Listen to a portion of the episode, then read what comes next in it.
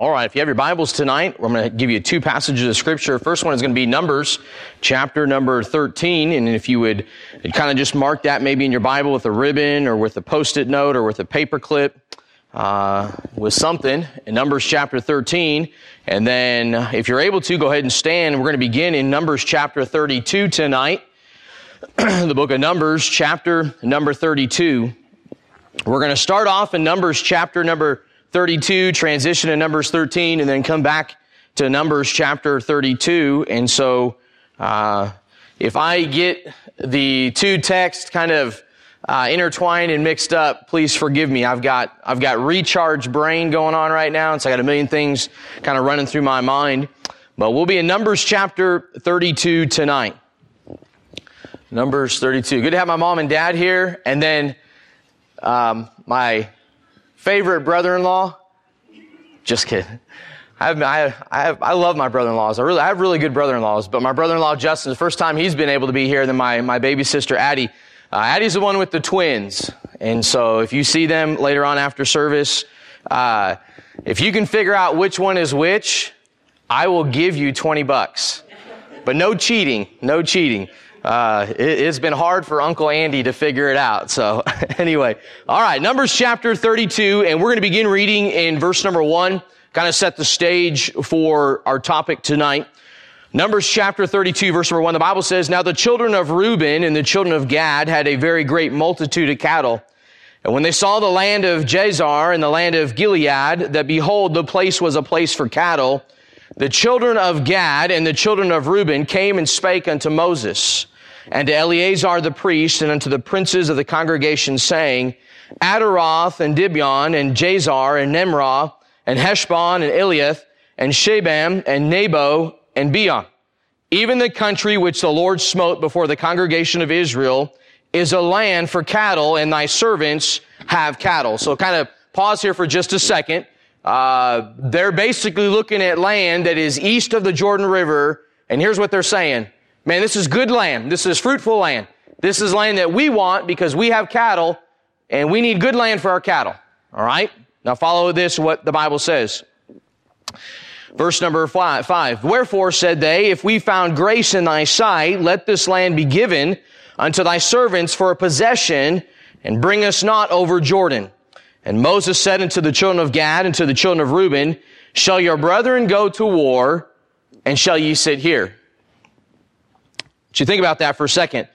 Moses questions the tribe of Gad and the tribe of Reuben, Reuben and says, Shall your brethren, so the other ten tribes, go to war while you sit here? Verse 7, And wherefore discourage ye the heart of the children of Israel from going over into the land which the Lord hath given them? Thus did your fathers when I sent them from Kadesh Barnea to see the land. For when they went out into the valley of Eshcol and saw the land, they discouraged the heart of the children of Israel that they should go not unto the land which the Lord had given them. And the Lord's anger was kindled the same time, and he sware, saying, Surely none of the men that came up out of Egypt from twenty years old and upward shall see the land which I swear unto Abraham, unto Isaac, and unto Jacob, because they have not wholly followed me. Title of the message tonight is simply this, choosing to cross. Choosing to cross. In our text tonight, the nation of Israel was at a crossroads and they had to make a choice. We know this by our text that the tribe of Gad and the tribe of Reuben were choosing not to cross. They were making a choice. They didn't want to cross. They wanted to stay on the other side of Jordan. The problem is, this wasn't the first time. This wasn't the first time. And so they're faced with this choice of whether or not to cross. Father, we thank you for tonight again, the privilege the opportunity to be in your house. Lord, I pray tonight that the distractions would be uh, a minimum. Lord, that our focus tonight would be on what you have for us. Lord, it, that you would specifically speak to our heart. Lord, that we would be ready to hear from you. Lord, there's a, there's a biblical principle found in this text and a challenge for each and every one of us, no matter how young or how old, no matter if we're married, we're single, no matter if we're an adult, or we're a teenager or child. Lord, this thought tonight, choosing to cross, and we'll expound the scriptures here in Numbers 32 and number 13. But Lord, it's so vitally important that we realize the significance of where we're at tonight in this text. Help us tonight, Lord, just to allow you to move amongst us, to speak to our heart as only you can. In Jesus' name I pray. Amen. You may be seated tonight. The book of Numbers is the fourth book in the Old Testament, so we're not that far into the Bible, the Word of God, but to kind of give us some context of what has transpired leading up to the book of Numbers and really understanding the nation of Israel and the dilemma, if you would, that they find themselves in Numbers chapter 32. We're going to kind of just kind of back up a little bit, kind of give us an idea of what's taken place. You say, well, Brother Andrew, I've been in church my whole life. I, I, I know this uh, better than you know it. Well, man, next time you get to preach it, amen.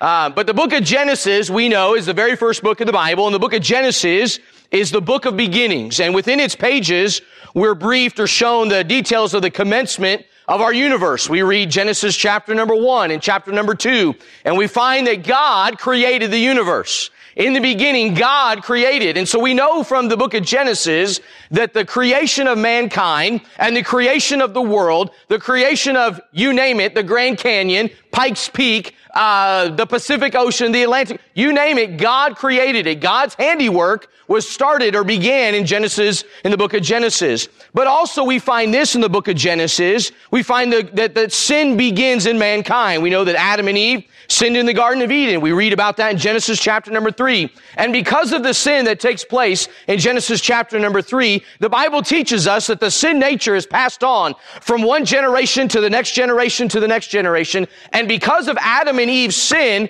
we're all sinners. Thank you, Adam and Eve.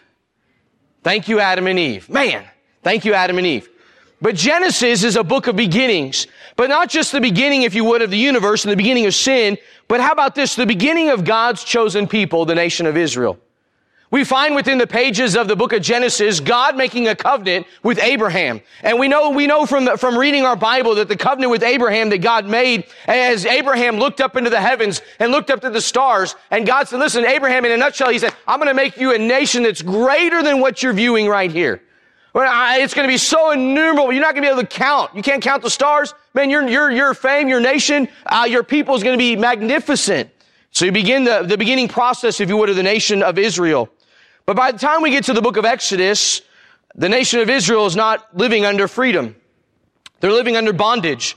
We know this as we get into the book of Exodus, the second book of the, the Word of God, the second book of the Old Testament. We know this that the nation of Israel is living in bondage in Egypt. And basically they're slaves to Pharaoh and the Egyptians.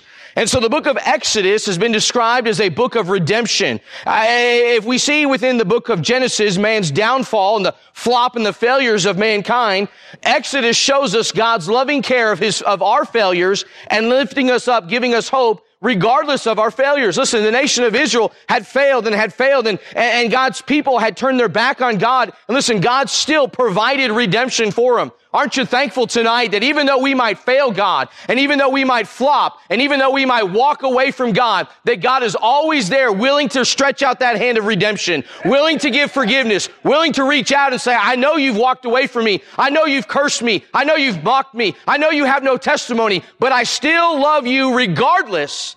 And I want to redeem you unto myself. And listen, forgiveness is there. Forgiveness is there. Say, Brother Lance, you don't understand how messed up my life is. Man, I'm thinking about Moses tonight. Moses killed an Egyptian, tried to bury him in the sand, cover it up, Brother Brand. And guess what? People saw what took place. Moses ran, ran to the backside of the desert for 40 years, running from God, ashamed of what he had done, ashamed knowing, listen, knowing he had been a murderer. Hey, listen, I've never killed anybody. I've come close. I drove down to Kansas City today to pick up the shuttle. Man, Brother Rick, whoo. The left lane, just, just, just time out for a second here. The left lane, the left lane is for what? Passing.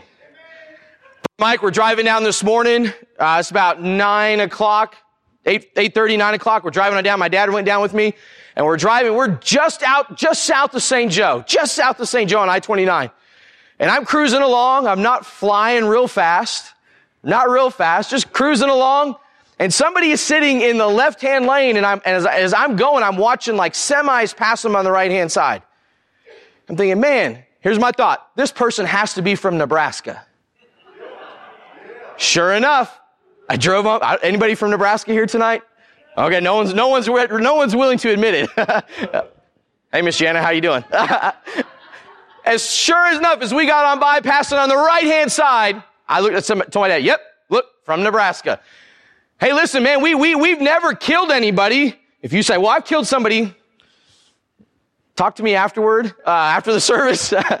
uh, listen, we've never lived with, with, knowing that we've killed somebody, but here's Moses on the backside of the desert running from God and, and, and trying to live life. Listen, with the weight of knowing he had murdered an Egyptian, the weight of knowing he had, he had taken a man's life, yet God still said, Moses, Moses, I have a plan for you. I have a design for you. I have a purpose for your life. Is he called out from the burning bush? Man, Exodus shows us the redemption, not just for Moses' life, but how about this? How about what God did for the nation of Israel? How about what God did for the nation of Israel? Listen, for 400 years living in bondage, living in slavery, living in rejection, and just living under the persecution of Pharaoh and the Egyptians. And God says, Hey, I haven't forgotten about you. I still love you. I still want to redeem you. I still got a plan for you. I still got a purpose. Listen, the promise I made to Abraham, I hadn't forgotten about it. And plague after plague after plague, God reminded the nation of Israel, hey, I'm still in control. I'm still in control. We know this by studying the book of Exodus that God redeems his people from slavery and from bondage. We know this also from the book of Exodus that God had a plan for his people as they got to the Red Sea and they got to the, got there and, and, knowing that the Egyptian army was right behind them, just cruising for a bruising, if you would, ready to just kill everybody, ready to put them back under slavery and bondage. God said, Oh, I'm not done redeeming you yet. And just kind of like parted the Red Sea. Man, there's a few things in heaven I'd like to be able to see when I get up there. I'd like to just sit back and grab a bowl of popcorn and a Mountain Dew, amen. That's probably won't be in, won't be in heaven, but just sit back and watch, watch what takes place. Listen, and it's not just the fact that God parted the Red Sea, but if you read the Word of God, they, that God just parted the Red Sea and then they walked across on what? Dry land. Now that's pretty amazing. We got some rain here this afternoon. I don't know if it, it, where you where you live at, if you got rain, but we got some rain here at church, and so I was I was walking around the building taking a look at the guttering and making sure everything was flowing right, taking a look at the plants we planted over here on the south side of the building. And man, listen, rain, rain, rain, rain. Rain stops. You can tell that it rained. It's still there. The effects of the rain still there. God says, it's almost like God just parted the Red Sea and went, and it just dried up. And here come all these million plus people and all their cattle and all the, the fancy things had. Everything that they took out of Egypt just walked across on dry land. That's pretty amazing. Pretty amazing to look at the redemption God has in the book of Exodus. Then we get into the book of Leviticus and we kind of get in the deep things, if you would. And Leviticus is known as a book of worship. One of the key phrases we find within the book of Leviticus is this, to worship the Lord in the beauty of holiness. The emphasis of Leviticus is on the purity of worship. Leviticus deals with God's call to worship.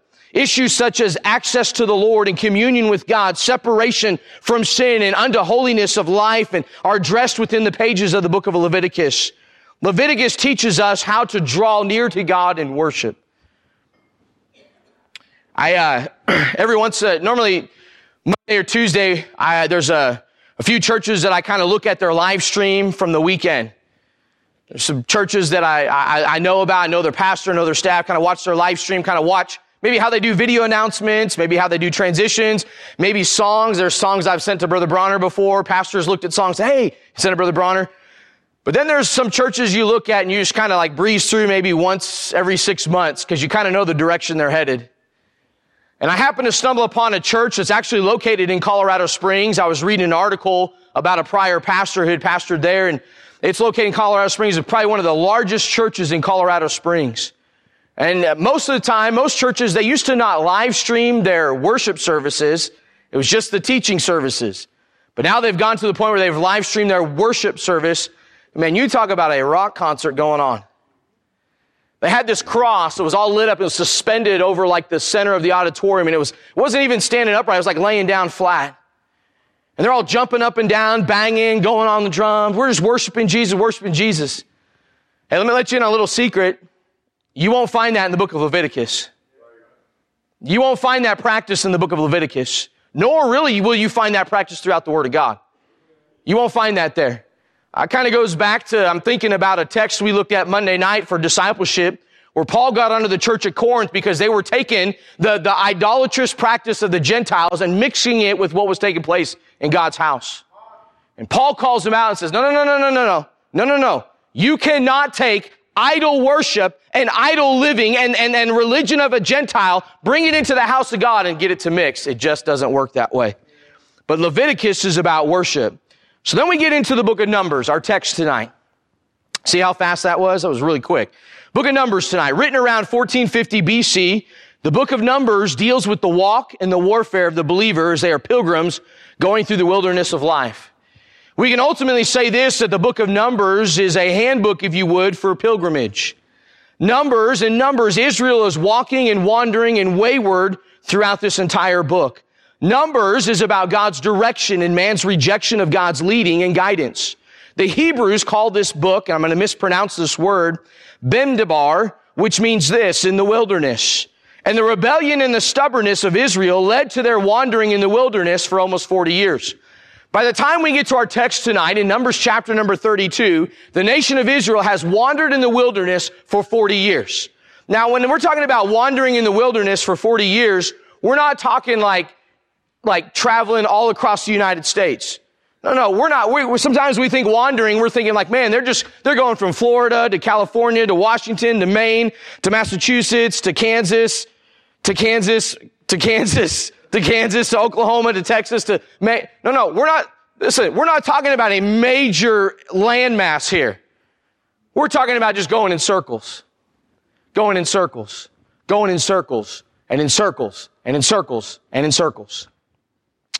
So we find in our text here in, in Numbers chapter 32 really a, an interesting interaction. I want you to notice here in verse number one what the Bible says. It says, Now the children of Reuben and the children of Gad. So there's 12 tribes of Israel. We don't have, for sake of time tonight, we don't have time to, that's a totally separate study. But the tribe of Gad and the tribe of Reuben are two of the 12. And so they're getting to this point where the journey's coming to an end. Okay, we're gonna, we're gonna rewind here in a second, but the journey's coming to an end. And these two tribes come to Moses, and notice what the Bible says here. Verse 2. The children of Gad and the children of Reuben came and spake unto Moses and to Eleazar the priest and unto the prince of the congregation saying, so Aaron's passed on from the scene. Eleazar's the priest, the high priest now. And so what they do is these tribes come to Moses, Eleazar, and it will say like this, the princes or the, the leadership, if you would, of the nation of Israel. And they make, they make a very profound statement. Notice in verse number four what the Bible says.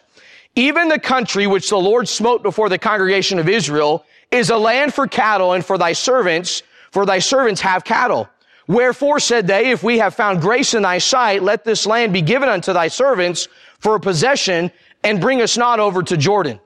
So for 40 years, the nation of Israel has wandered in the wilderness. And listen, while wandering, there's things that have taken place. We don't have time to look at it, but we know this, that God provided manna from heaven. We know this, that God provided water. He provided, sometimes He provided, provided water from a rock. Uh, we know this, that God, uh, God did some amazing things within the nation of Israel. God provided. God met their needs. Listen, God, remember the story, uh, Pastor preached on it uh, just not too long ago, talking about atonement on Wednesday night, uh, about the serpent on the pole, and the serpent's coming in when there was murmuring, and there was there was backbiting, and there was gossip going on within the nation of Israel. God did some things within the wilderness that should have got their attention, should have woke them up to what His plan was and what His purpose was. But yet they get to the Jordan River, getting ready to cross over, and they're looking back toward the wilderness, and they're like, "Hey, that looks really good. We'd like to stay right here." No, no. You're looking at the promised land out there, but yet they're turned around, these two tribes, looking back toward the wilderness, going, that looks good for us. We want that. Man, that, that looks good for my plans, my business model. No, no, that's what, look, look, look, look. That's what he says. He says, hey, listen, we have much cattle. You know what cattle, what, does cattle equal? Money. Money. Investment. Hey, listen, we, Moses, you don't understand. For 40 years, we've wandered in the wilderness. For 40 years, we've gone round and round and round. We've been in battles. We've been eating manna. We've been eating quail. We've seen, we drank water from a rock. We drank water that was bitter and then you get, and then God worked and now it's not bitter. And man, we've seen, we've seen the ground open up. We've seen, we've seen our brethren, uh, uh, swallowed up by the ground. Man, we've seen some pretty amazing things. But hey, we want to stay in the wilderness. We want that land. Hey, we're standing right here looking at the promised land, but we just want to stay out here in the wilderness. Well, why? Because there's good ground over here. Ah, it's good ground for our cattle. Man, our business endeavors, man, our plans, our investments, listen, our investments, uh, our inheritance for our next generation. Man, you guys go across the Jordan River. You guys conquer the promised land, but we're going to hang out back here. We're going to hang out back here. The children of Reuben and the children of Gad came to Moses and the leaders of Israel, Israel with a proposition to consider. They requested, hey, we want to stay back. But then I want you to notice in verse number six what Moses does. And Moses said unto the children of Gad, now we know this, we know this, that Moses is getting to the end of his life. I, listen, we, we don't have time to go back to it. Uh, there's so much here in this text we got to develop. Uh, Moses is getting to the end of his life. God has already, listen, God has already dealt with Moses. Moses disobeyed God. Moses is not going to go in the promised land, but he's still the leader. At this point in time, he's still the leader. And so, so they come to Moses and Moses being the leader, look what he says, verse number six. And Moses said to the children of Gad and to the children of Reuben, Shall your brethren go to war and shall ye sit here? I'm kind of picturing this play out, okay? I'm kind of picturing this play out. I'm kind of picturing like Moses up here and Eleazar off on the side and Gad, the tribe of Gad and the tribe of Reuben over here on the right hand side. And then all the other 10 tribe representatives over here. And they walk up and they say, Hey, you guys have a good time on the other side of the Jordan River, but we're going to stay here. And I have a, I just, I'm picturing this in my mind that Moses is standing up looking at 10 tribes versus two tribes. And he's looking back and forth at maybe, maybe just what's transpiring and maybe some things that are going on that's not necessarily in the text and, and this interaction. And Moses is like, hold up, hold up, hold up. There's the promised land. There's the wilderness. So you're saying you want to stay here instead of the promised land. You're, you're at the doorway looking at the promised land and yet you don't want to go because you'd rather have what's in the wilderness. You really think you ought to stay here and not help those guys go take that promised land? I mean, after all, that's what God, that was God's plan. No, no, look what he says. Look what he says. He, Moses, Moses alludes that. Look what he says, verse seven. And wherefore discourage ye the heart of the children of Israel from going over into the land which the Lord hath given them? Hey, listen, the plan for 40 years. Watch, the plan for 40 years. Here's Moses. Hey, listen, we didn't do it right the first time. We're going to get into this here in a second in, in, in, Numbers chapter 13. We didn't do it right the first time. And because we didn't do it right, God's punishing us and God's judging us for the next 40 years. So we got 40 years to wander through the desert, 40 years to deal with the quail, 40 years to deal uh, with water from the rock, 40 years to deal with the manna. We got 40 years. And they get to the end of the 40 years, and there's two tribes that are like, I really don't want the promised land, Moses. I want the wilderness. I really don't want to continue on. We've heard the stories, Moses. Ready? We've heard the messages, Moses. We've heard the teaching. We've heard the preaching. Yes, we know the Red Sea was parted. Yes, we know about Pharaoh. Yes, we know about the promise with Abraham. Yes, we know about all those things, but we really don't want the promised land. We want the wilderness. And here's Moses. Moses looks at him and is like, What are you thinking? We'll say it like this like for 2022 vernacular. What's your deal, bro? What's your deal? What's your deal? No, no, look what he, look what he says. Look what he says, verse number seven. He says, and wherefore discourage ye the heart of the children of Israel from going over into the land which the Lord hath given them. Here's what he's saying. Gad, Reuben, do you not realize that your choice, your decision is going to discourage the other 10 tribes? Watch, because look at verse 8. He says, Thus did your fathers when I sent them from Kadesh Barnea to see the land. For when they went into the valley of Eshcol and saw the land, they discouraged the heart of the children of Israel that they should not go into the land which the Lord had given them. He's saying, listen, we've, we've been here before. We've, we've gone down this road before. We've, we've done the same thing. We've, man, we've been there before. Have you not learned? So hold your place in Exodus chapter 32. Let's go back to Exodus chapter 13. Exodus chapter number 13.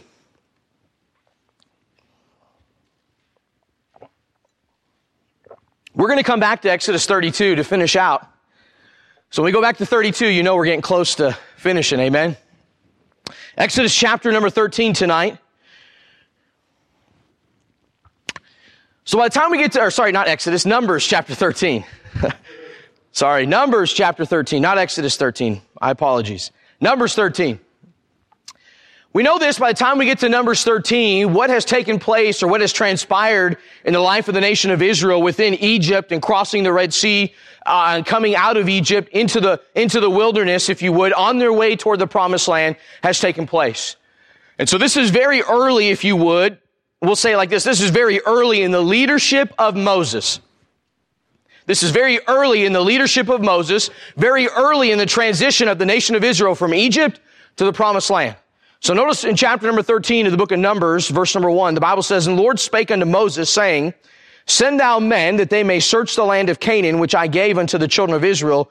Of every tribe of their fathers shall you send a man, every one a ruler among them. And Moses, by the commandment of the Lord, sent them from the wilderness of Paran. All these men were heads of the children of Israel. So in, in, in, Numbers chapter 13, God and Moses have this conversation that takes place.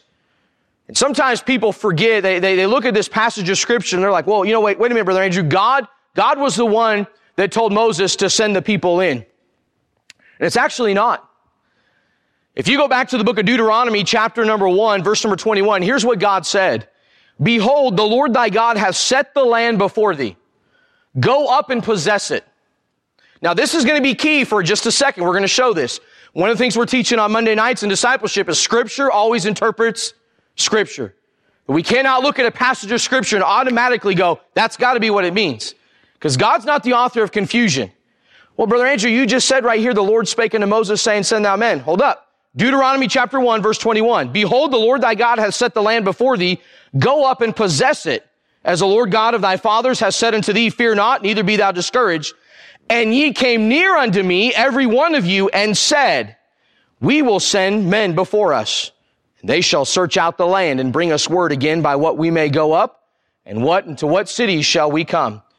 God's original plan for the nation of Israel when they left Egypt, God's original plan for the nation of Israel when he called Moses out of the burning bush, God's original plan for the nation of Egypt, or sorry, the nation of Israel from the very beginning of time was for them to possess the promised land.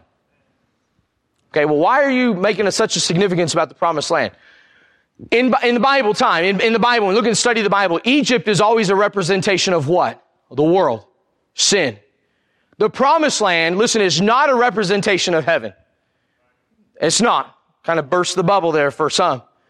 The promised land is a representation, listen, of the will of God and a victorious Christian life. That's what the promised land represents. No, no. No, no. The nation of Israel was in the world. They were in Egypt. They were in slavery. They were in bondage. God said, I got something better for you. It's called the promised land, the Canaan land. It's all, it's right there for you. Listen, you and I, in bondage, enslaved to sin. God sets us free. God didn't set, listen, God didn't set us free for us to wander in the wilderness.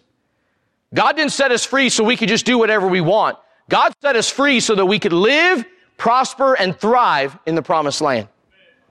God desired for us to thrive in His will and His will alone, yet many times we find ourselves wandering in the wilderness. We might not be back in Egypt. We might not be under the world and the bondage of, of sin in the world, but man, we're not, listen, we're not living that blessed life in the promised land. We're not living that joyful life in the promised land. We're not living that life that we find, man, we find so much passion and joy and excitement from because we're just kind of spinning the wheel wandering in the wilderness. And here in uh, Numbers chapter number 13, there's 12 men that go into the promised land. 12 men that search out and spy out the promised land. Look at verse number 16. Sorry, verse number 17. And Moses sent them to spy out the land of Canaan and said unto them, get you up this way southward and go up into the mountain and see the land, what it is and the people that dwelleth therein, whether they be strong or weak, few or many what the land is that they dwell in, whether it be good or bad, and what cities they be that they dwell in, whether in tents or in strongholds. And uh, listen, you read the Bible, I'm reading the Bible, uh, it's just, maybe it's just me, but man, I'm thinking like, I'm thinking about Moses being the general, and, and, and, these 12 guys, these 12 guys being like Navy SEALs, Green Berets, they're going in, doing the intelligence report, they're going to come back, give the report, and, and, and listen, they ought to give a good report, right? But we know the story, let's keep reading. Verse number 21. So they went up and searched the land from the wilderness of Zin and to Rehob as men came to Hamath, and they ascended to the south and came into Hebron, and from there, uh, Shimei, and Timei, the children of Anak were there, and now Hebron was built seven years before Zoan in Egypt, And they came into the brook of Eshcol and cut down from thence a branch from one cluster of grapes, and they bare it between two upon a staff, and they brought of the pomegranates and of the figs. Here's what the Bible is saying. Listen, they went into the promised land. They went into the land in, in Numbers chapter 13, spent 40 days searching north to south, east to west. 150 miles north to south, over 60 miles east to west. Man, they went all over the promised land, all over the place. Imagine that intelligence report. 40 days in the promise. I mean, they had everything down, everything down. But listen, it wasn't just the intelligence report that they brought back to Moses and Joshua, or sorry, the nation of Israel because uh, Joshua and Caleb were with them, but they also brought back some fruits of the promised land. And the Bible tells us this, that it was so plentiful that there were two that had to handle it. They had two men that had to carry it on back on a staff. Man, this, this, this ought to be, they walking into camp, this ought to be like joyful. And the nation of Israel ought to be like, man, let's go. Man, look at those grapes. Man, let's go. Man, my cattle, that's got to be some good ground. There's grapes out there. Woo, this is awesome. Let's go. And we know this by reading in the text here Numbers chapter 13 that that's exactly not what happened. We know by reading the text, I'm going to move this along pretty quick here, that 10, 10 of those that went in for the intelligence report, if you would, came back and gave a bad report. They came back and gave a bad report. Look at Numbers chapter 13, verse number 26, what the Bible says. And they went and came to Moses and to Aaron and all the congregation of the children of Israel unto the wilderness of Paran to Kadesh, and they brought back word unto them and unto the congregation and showed them the fruit of the land. And they told him and said, We came unto the land whither thou sendest us, and surely it floweth with milk and honey, and this is the fruit of it. Verse 28. Nevertheless, you ever taken your vehicle to like a auto shop I'll, I'll just use myself for an example. About a year ago, I, I, I was, I went had to go get some new tires on my truck and I could tell that like the front of the truck, the tires were wearing a little funny. So my truck was out of alignment. That's what happens. In case you don't know, your tires look kind of bald on the inside or it's out of alignment. So I'm like, okay, I, I can't do that. So I'll take it to the shop, take it in for alignment. So I take it to a shop over here down off of Pear Street, Turner Automotive, got a great relationship with them, invited them to church, got good, just Feel like, man, that's a good, honest shop. Take it on in. Drop it off for the alignment. He calls me up. Hey, Andrew, how are you? I said, I'm great. Here's what he says. He's, what, man, you got a really nice truck. Then I'm like, oh, I know what's coming. You're a really nice truck. I can tell you take good care of it. I'm like, what's going on? He's like, well, I can't do an alignment. Get some ball joints out. Thousand dollars later, ching, truck's aligned, tires look great. Hey, listen, nation of Israel, they're sitting there, they're waiting for the intelligence report. Man, look at those grapes. It, it floweth with milk and honey. Man, are you serious? When are we going? Nevertheless, what? Nevertheless. What are you talking about? Look what, look what the Bible says. Nevertheless, the people be strong that dwell in the land, and the cities are walled and very great. And moreover, we saw the children of Anak there. And the Amalekites dwell in the land of the south, and the Hittites and the Jebusites and the Amorites dwell in the mountains, and the Canaanites dwell by the sea and by the coast of Jordan.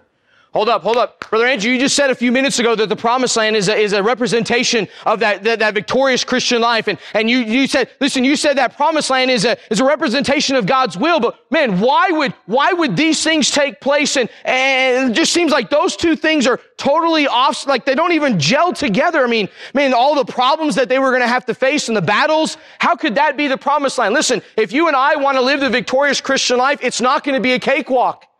Listen, it's not going to be a bed of roses. It's not going to be all hunky dory. Listen, there's, there's going to be times we wake up and man, we're going to have some financial problems. We're going to have some health problems. We're going to have some mental problems. We're going to have some spiritual problems. Listen, we're going to be in some battles. There's some folks in our, our family tonight that are going through some serious health issues in their life.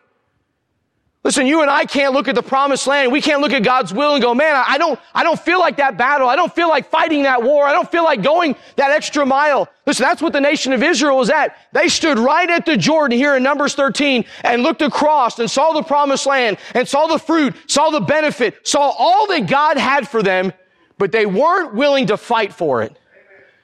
So you know what it tells me? It tells me this. It tells me this. If I want God's will in my life, I'm going to have to fight for it. No, no, no, no. Listen, everybody look here. I can't just pray for God's will. I can't just look for God's will, but I need to fight for it. I need to have a desire for God's will. I need to have a passion and a desire for God's. Brother Angel, I just don't know God's will. Maybe tonight you don't know God's will because you're just like the nation of Israel. Man, that's God's will. I'd have to give up this. I'd have to do this. I'd have to sacrifice this. Some of us will never experience the promised land in our life because we're unwilling to make the sacrifice. Some of us will never realize God's will and all that God has for us because we're not willing to make the sacrifice. Listen, I, am th- I'm thankful for Bible college. I'm thankful for the opportunity I had those four years. But man, if there is one thing that Bible college taught me, it's this. It doesn't matter about the guy sitting to the left of me or to the right of me in class. Listen, it's all about what I do for God and how God works in my heart.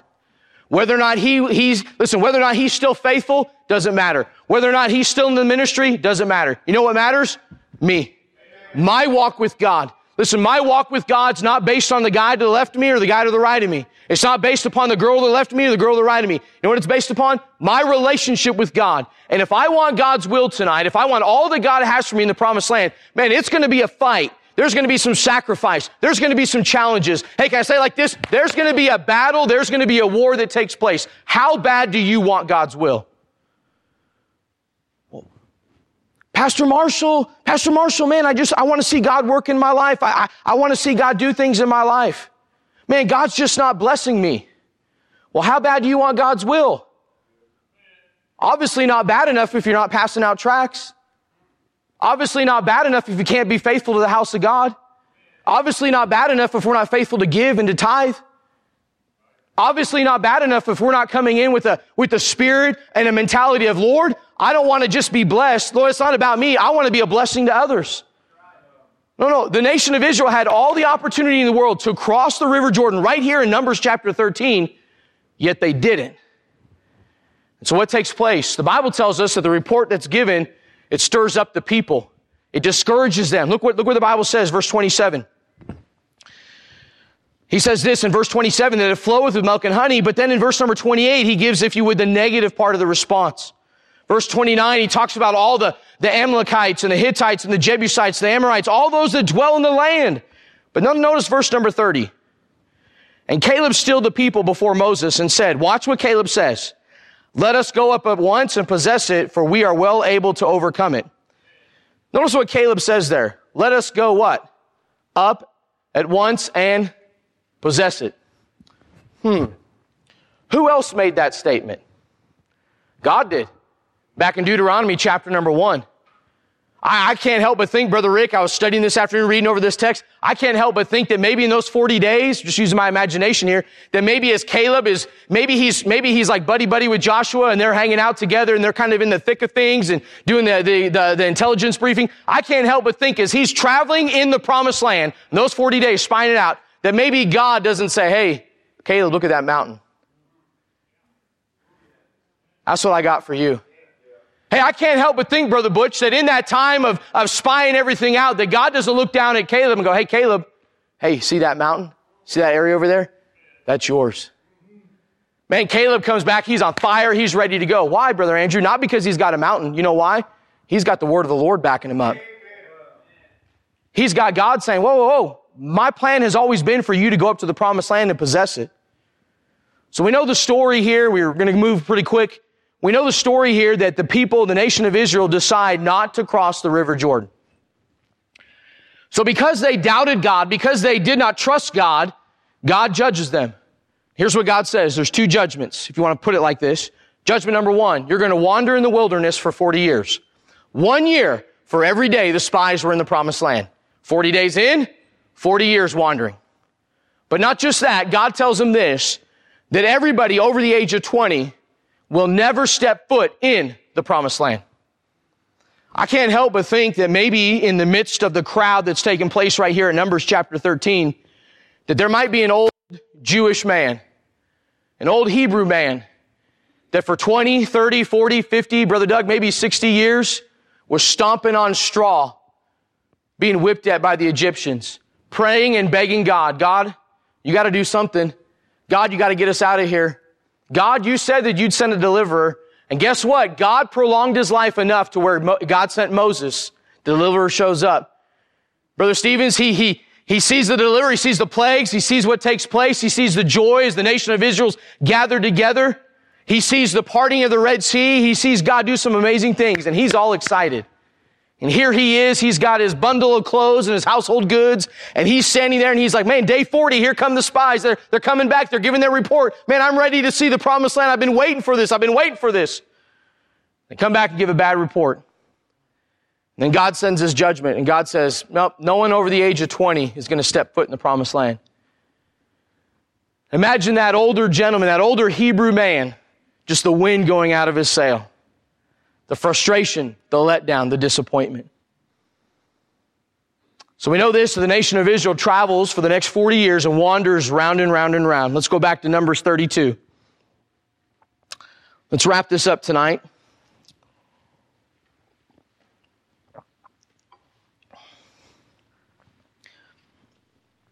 We know this, that God brings down, if you we'll say like this, that God judges the nation of Israel for their disobedience and their unbelief. Listen, God doesn't play around in, in Numbers chapter number 14. God specifically talks about, he calls, calls them, talks about their carcasses laying in the wilderness. Uh, we won't go back for the sake of time and read it, but go back and read Numbers chapter number 14. God uses the word carcasses multiple times in that passage to describe what's going to take place within the wilderness. I, I can see the anger of God, just the frustration of God, all that God's done. And he's just like, man, people, do you not get it? Do you not get it? So we get to Numbers chapter number 32, and we see a repeat event that takes place. But there's something here that Moses says that I think is very, very significant. Notice Numbers chapter number 32 and in verse number 8. Here's what Moses says. Thus did your fathers when I sent them from Kadesh Barnea to see the land. So we're kind of make some application and we'll be done tonight. We know tonight that Egypt represents the world, represents sin, but we also know this tonight that the promised land is a representation of God's will and the victorious Christian life. And the wilderness is what's in between. So it begs us to ask the question tonight, what part of these three am I living in? What part of these three positions or these, these areas of influence am I living in? Am I living in Egypt? Am I living in the world? Am I living in denial? Am I living in the wilderness? Just kind of going round and round and round. Hey, listen, we, we already discussed at the beginning of the message. We know the wilderness is, can be good. I mean, the tribe of Reuben, the tribe of Gad, they wanted to stay. God provided manna. God didn't let their shoes fall off. God provided water. God did many things in the wilderness, but it wasn't the promised land. Or do we live our life in the promised land? In the will of God, right where God wants us. And here's the key, and it's found in verse number eight. Thus did your fathers when I sent them to Kadesh Barnea to see the land. So let's illustrate this tonight. In Numbers chapter number 13, the nation of Israel sends out the spies and they're bringing in the report. And they're basically, if you want to say it like this, they're standing at the Jordan River at the bank looking into the promised land. And the fathers choose not to go. Now listen, in their choice, it affected everything. It affected God's plan. It affected Moses' plan. It affected Joshua's plan. It affected Caleb's plan. It affected everybody's plan. But here's the plan that they forgot that it was going to affect the next generation. The next generation. The promised land hadn't changed. Promised land hadn't changed. Some of you in here tonight, you've been saved for 20, 30, 40, 50, 60 years. You've walked with God. You've spent time with God. You've had communion with God. And listen, as you've grown and as you've matured, that promised land experience, that will of God, man, it's just as awesome today as it was 30, 40, 50 years ago. Just as awesome. In fact, some of you could probably give testimony and say, Hey, brother Andrew, now being faithful to God's house, now being faithful to the Lord, walking with God, it's even sweeter now than it was 30, 40, 50, 60 years ago. Should be. But the decision not to cross affected the next generation. The decision not to cross affected it so much that the tribe of Gad and the tribe of Reuben looked back to what the wilderness had to offer and said, I want that. How many of us tonight sitting on the bank of the Jordan, looking at the promised land, looking at God's will, looking at all that God wants to give us, that he says, this is for you, this is for you, but yet we'll turn around and look at God and go, I'd rather have the wilderness because it benefits me and it's not a fight, it's not a battle. So what are the lessons to learn out of Numbers 32 and Numbers 13? Give you three. Lesson number one. God's people are not always in God's will. God's people are not always in God's will. Just because, I, I, I, hope you know my heart tonight, just because you're here on a Wednesday night does not mean you are in God's will. Man, Brother Andrew, that's kind of mean. No, no, I, starts here with me. Just because we're in church tonight just because I'm on staff, just because you're a deacon, just because you're a Sunday school teacher, a Sunday school helper, choir leader, pianist, just because you're a member of Riverside Baptist Church does not necessarily mean you are in God's will. Man, these were God's chosen people. The Israelites, they're God's chosen people. Yet they were outside of God's will. God's people tend to get out of place and out of bounds when it comes to His will. Why? Because they'd rather have what's offered in the wilderness without a fight than take what is in the promised land and sacrifice for it. Gad, Reuben knew what was getting ready to take place. They knew crossing the river Jordan, there was going to be a battle, there was going to be a fight. They're like, I'd rather have the wilderness. It's better for me. That's lesson number one. Here's lesson number two. The wilderness may look good, but it's not the promised land. God's desire is not that you and I live, serve, deal with, coast in, but put up with living in the wilderness. No, His desire is that we live in the promised land. Listen, the food needed to feed two and a half to three million people in the wilderness required some, uh, some uh, commentators say required up to 50 railroad boxcars full of manna per day plus food for thousands of animals. They need, they would need 12 million gallons of water per day to survive in the wilderness. But listen, God miraculously supplied all their needs for those 40 years, but it wasn't the promised land. We know story. Manna again, quail again, water from the rock, bitter water. Hold up, hold up. You neglected milk and honey. Man, I just, Man, I just don't know why God's not blessing, Brother Brant. Man, I just don't know why. It just doesn't seem like God's not answering my prayers. It just doesn't seem like I, I'm coming to church. I'm just not excited. I'm just not all in. I'm just, just not seeing God move and work in my life. What are we doing? What are we neglecting the promised land for? But yet we expect God to bless. Listen, God wasn't going to bless the nation of Israel by being disobedient. God's not going to bless you and I in 2022 by being disobedient and saying, God, I'd rather have the wilderness than the promised land. The wilderness may look good, but it's not the promised land. Lesson number three is this. Choosing not to cross has a major impact on the lives around you. Uh, Levi, come here for a second. Uh, Dad, would you come up here too for a second? Levi, I'm going to have you stand right there. And Dad, if you could stand right over there. Thank you. It's my dad. It's my son. Three generations. Listen, the choice he makes of whether or not to cross the Jordan affects me. Moms and dads, the choice you make whether to cross the Jordan and live in the promised land, no matter the fight, no matter the sacrifice, no matter, listen, no matter the war and the conflict that's going to take place, it's going to affect the next generation. Numbers chapter 13, he says, nope, not going to happen. Guess what? That affects me. So number thir- Numbers 32, what do I do? Man, I'm the tribe of Gad. I'm tribe of Reuben. i I'd rather have the wilderness. Who then does it affect? Listen, we don't have time. We've got to be done. Because here's, here's, you say, how can you say that, Brother Andrew? Because if you study out the tribe of Reuben and the tribe of Gad, they went off a whoring and worshiping idols. You study the history of the tribes of, of the nation of Israel, those two tribes were the first two tribes to fall under uh, persecution, to fall under slavery, to be dominated by the Babylonian Empire. Why? Well, because they would rather have the wilderness than the promised land. Listen, his decision whether or not to live in the promised land affects me. My decision whether or not to live in the promised land affects him. Guess what? His decision whether or not to live in the promised land one day will affect his son or his daughter. Thanks, guys. You guys have a seat. Our choices, our decisions affect other lives around us. So, Brother Andrew, that's, that's, that's not a big deal. It's not a big deal. It's not. Listen, why, why do we have, why do we have a mass exodus of teenagers from church?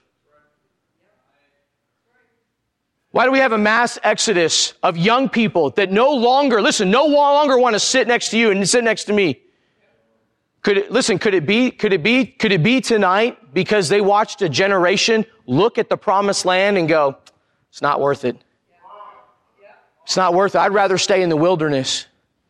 Listen, moms and dads tonight, moms and dads, adults tonight, there shouldn't be nothing in the promised land that we're scared of. God says, that's where I want you, Brother Butch. Go. Brother Butch has a responsibility to go, okay, how fast, God? I'm ready to go. Because that's where the blessing is. The blessing's not in the wilderness. You know what the wilderness does? It's just the provision. It's just the provision. But man, that milk and honey in that promised land, Brother Butch, it's good. Them grapes, it's good. But our decision affects others around us. Some of you tonight, that's where you're at. You're at the Jordan River. You look out at the promised land. And here's your thought. Man, if I lived there, if I had that victorious Christian life, man, there's going to be some things in my life that I have to get out. There's some music I can't listen to. There's some friends I can't have. There's some, there's some websites I can't go to. There's some hobbies. There's some desires that need to get addressed with God. I don't know if I can do that. We back away from the Jordan. Listen, somebody's right behind us watching. Adults, there's young men and young ladies in this church that are watching what you do. Teenagers, there's young men. Look down here at Truman, got a shirt and tie, looking sharp. There's young men and young ladies in this church that are watching what you teenagers do. And guess what? Pretty soon, pretty soon, there'll be some kids in this church watching what you do. And your decisions and my decisions and your choices and my choices have a profound impact on the next generation. Moses is like, you're just like your fathers. Just like your fathers. You are choosing not to cross because it's all about you.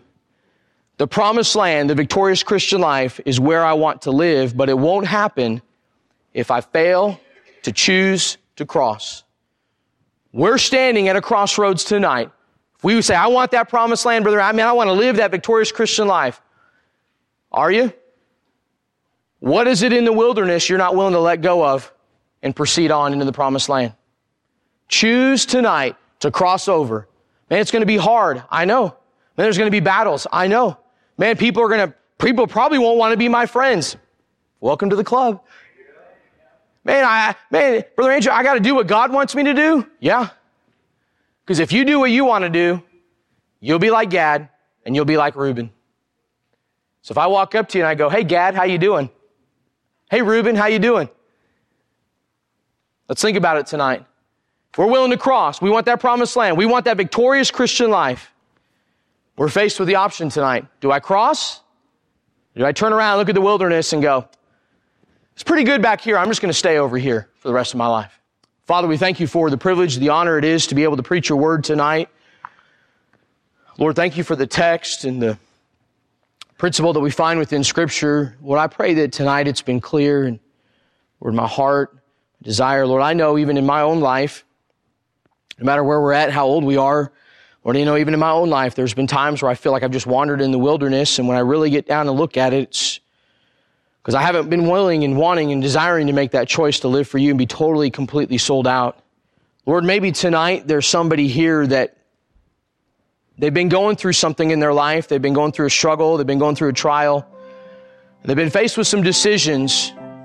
And they're at that Jordan River. They're at that crossroads and they know, they know the promised land is right there.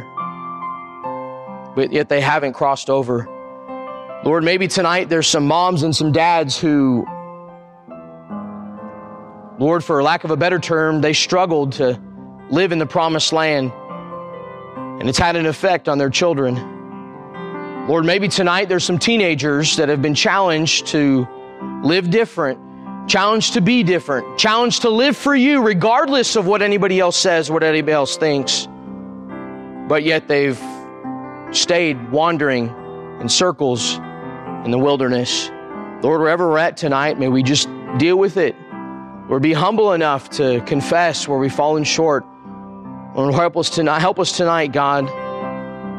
Help us tonight to choose to cross over, to choose not to look back at the wilderness, not to look back at what the world might have to offer, not look back at what Egypt is flashing in front of our face, but help us to choose to wholeheartedly, like Caleb said, to get up and possess it. As we stand tonight, every head bowed, every eye closed, the altars are open. Let's do business with God. If God's spoken to your heart tonight, I encourage you to respond.